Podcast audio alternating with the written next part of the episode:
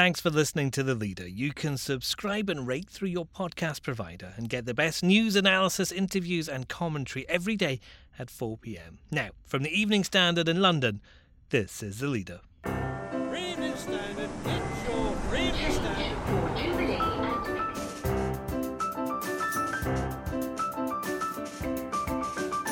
Hi, I'm David Marsland. The Liberal Democrats strode into this election with a bold claim that Jo Swinson was going to move into number 10 next month. When I look at Boris Johnson and Jeremy Corbyn, I am absolutely certain I could do a better job than either of them.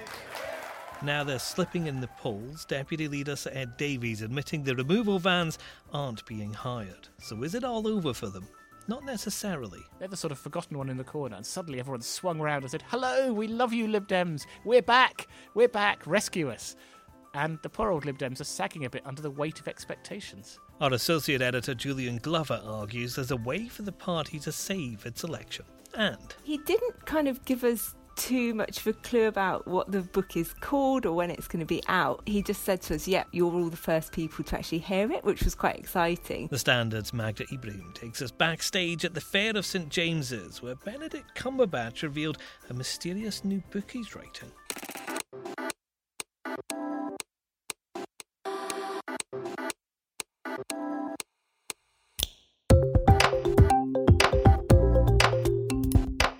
Taken from the Evening Standard's editorial column, this is The Leader. For the whole thing, pick up the newspaper or head to standard.co.uk/comment. In a moment, what's the point in voting Lib Dem?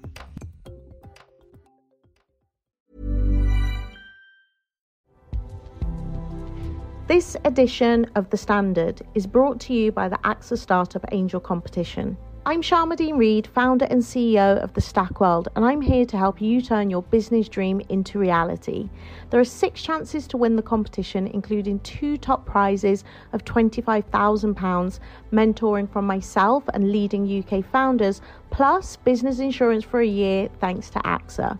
Go to standard.co.uk/AXA Startup Angel for details on how to enter and complete your entry by the 2nd of June 2024. Good luck. Selling a little or a lot? Shopify helps you do your thing however you cha-ching. Shopify is the global commerce platform that helps you sell at every stage of your business. From the launch your online shop stage to the first real-life store stage, all the way to the did we just hit a million orders stage. Shopify is there to help you grow. Shopify helps you turn browsers into buyers with the internet's best converting checkout. 36% better on average compared to other leading commerce platforms. Because businesses that grow, grow with Shopify. Get a $1 per month trial period at shopify.com/work. Shopify.com/work.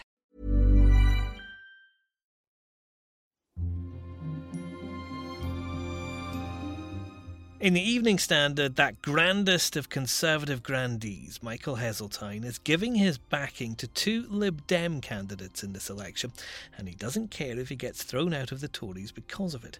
Last weekend, Alastair Campbell was out campaigning for one of Jo Swinson's hopefuls as part of his own tactical voting strategy. There has been a hype around the Lib Dems, but it doesn't seem to be transferring to actual votes. Polls show them in a distant third place. And our editorial column says it knows why. Psychiatrists sometimes talk about a thing called transference, which is when people move old fears and fantasies onto someone new.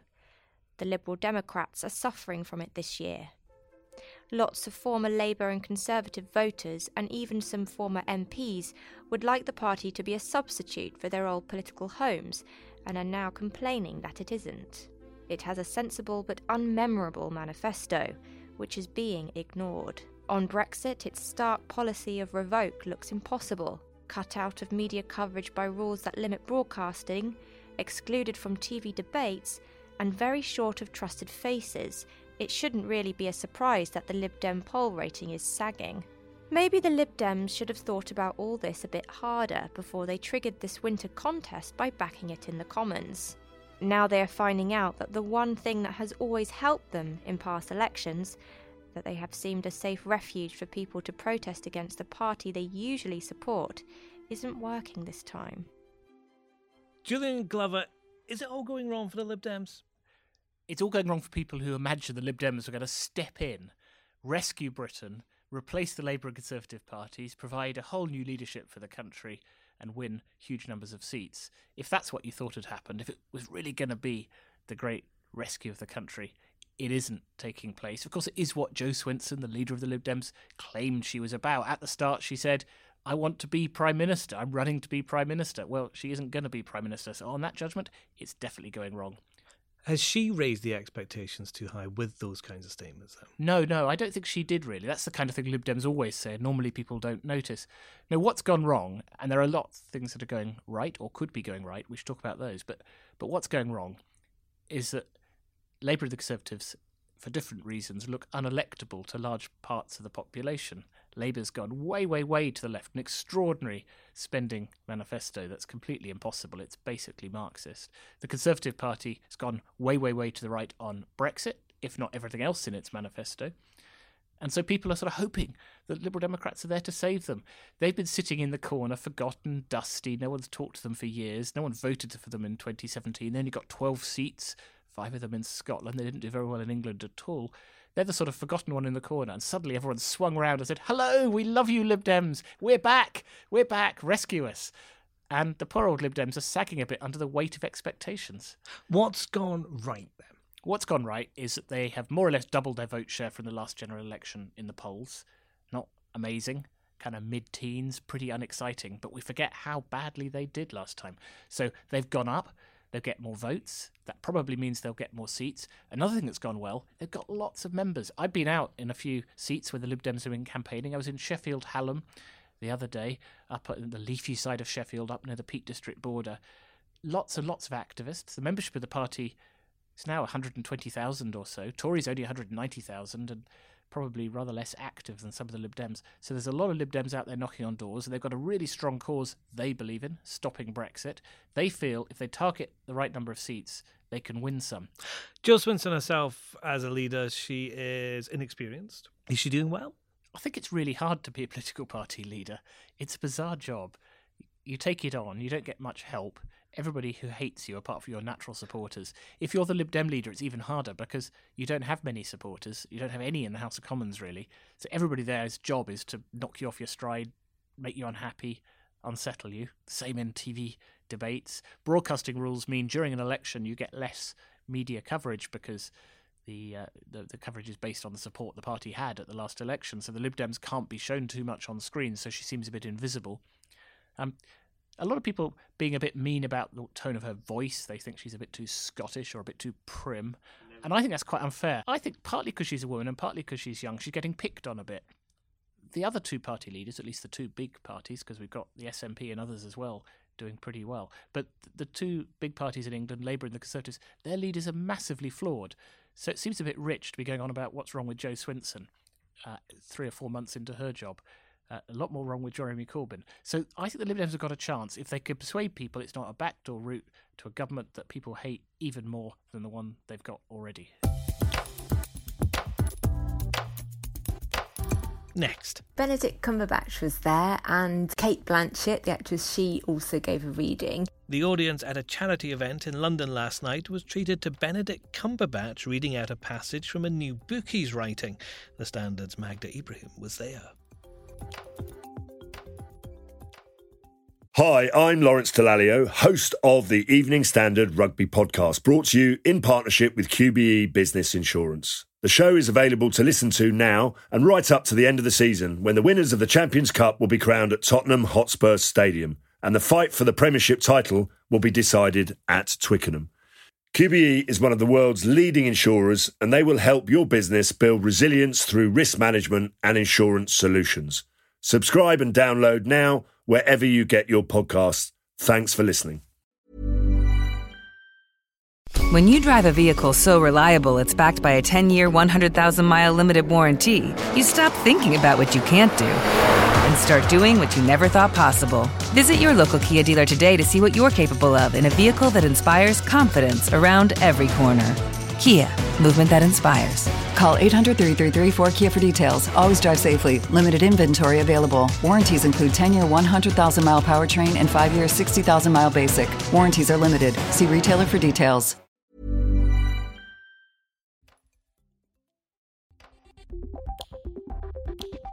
Occasionally, the writers of the editorial column in the Evening Standard run out of space to include all the things we intended to. But on the podcast, we've got a little bit more room, and we really liked one of those stories that was talked about in the editorial conference and would have been in the leader if the column was a bit bigger. Benedict Cumberbatch and Cate Blanchett were among famous faces at the annual Fayre of St James's concert in Piccadilly, organised by the Quintessentially Foundation and the Crown Estate, and raising money to tackle food poverty. Our own Magda Ibrahim was there too, and Magda, there's a lot of talk about Benedict Cumberbatch revealing an extract from a book he's writing. Yeah, so he didn't kind of give us too much of a clue about what the book is called or when it's going to be out, but he when he went into the pulpit, he just said to us, "Yep, this is going to be the first reading of this excerpt from this book, and you're all the first people to actually hear it," which was quite exciting. And he said the only other people who'd heard it had been his editors. So I mean, it was quite an interesting reading, really. I mean, he described it as being quite unique, and it was definitely sort of it was unique. It was kind of, I mean, I suppose I'd describe it as sort of stream of consciousness, really, but the bit that he read, it kind of tied in quite nicely with the event, because it was sort of talking about the fact that you're born and you become this individual, but then gradually things happen and you realise you're actually part of a wider community. And it raised quite a considerable amount of money. What was that for, though, Magda? Yeah, so the last figure that I heard was that they raised about £230,000, and I think the donations are still open, so, you know, that could be even higher. And the money being raised was for a charity called the Felix Project, which is a food waste charity. And that was set up in 2016 by Justin Byam Shaw and his wife, Jane. So they had, a really sad, traumatic time when their son Felix actually died from meningitis back in 2014. But he had been a keen footballer, and when he was taking part in a football tournament, he was really moved by the fact that other children who'd come along to this tournament hadn't had anything to eat that day. And he kind of realised that there was all this food waste in London, and it was just a real travesty that food was going to waste when there were people out there in the capital going hungry. So Justin and Jane set up the Felix Project to actually gather up some of that food waste and redistribute it around London. So I think it actually helps around 125,000 people every week. So they actually gather up this food from places like Tesco and Costa and Eat, and they actually send it out to charities around London, which is just fantastic. Being the top reporter that you are, you managed to get a word with a couple of stars backstage. What did Rory Bremner tell you? So Rory Bremner was really interesting, actually, because he was previously involved about sort of 15, 20 years ago with a homeless charity in London. And one of the things that he was telling me is he went back there last year and was kind of really shocked that we're still in pretty much the same position, and he feels that we really need to kind of reignite the cause and actually kind of get more support behind these kind of charities like the Felix Project and other charities working in this field to actually make sure that we are helping to support vulnerable people in the capital. So that was really great to speak to him. And it was also really fun because he, in his reading that he gave, so he gave an A.A. Milne reading of King John's Christmas, but he did it in his kind of typical impresario style. So he actually used voices of Boris Johnson and Donald Trump, so everyone was in stitches. So that was really fun. And Bridesmaids director Bob Haig was there too. He was actually talking a little bit about his latest film, Last Christmas, which obviously featured a lot of the music of George Michael, who was a big advocate for the homeless cause.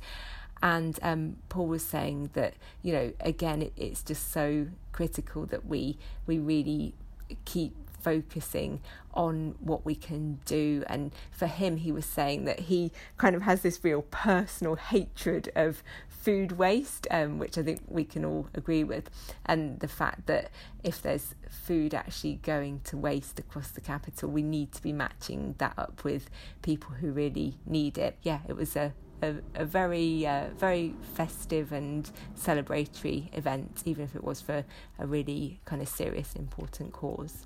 And that's the leader. Subscribe and rate through your favourite podcast provider. And try out our audio news bulletins too. We send one to smart speakers at 7 a.m. every morning. Just ask for the news from the Evening Standard. The Leader is back at 4 p.m. tomorrow.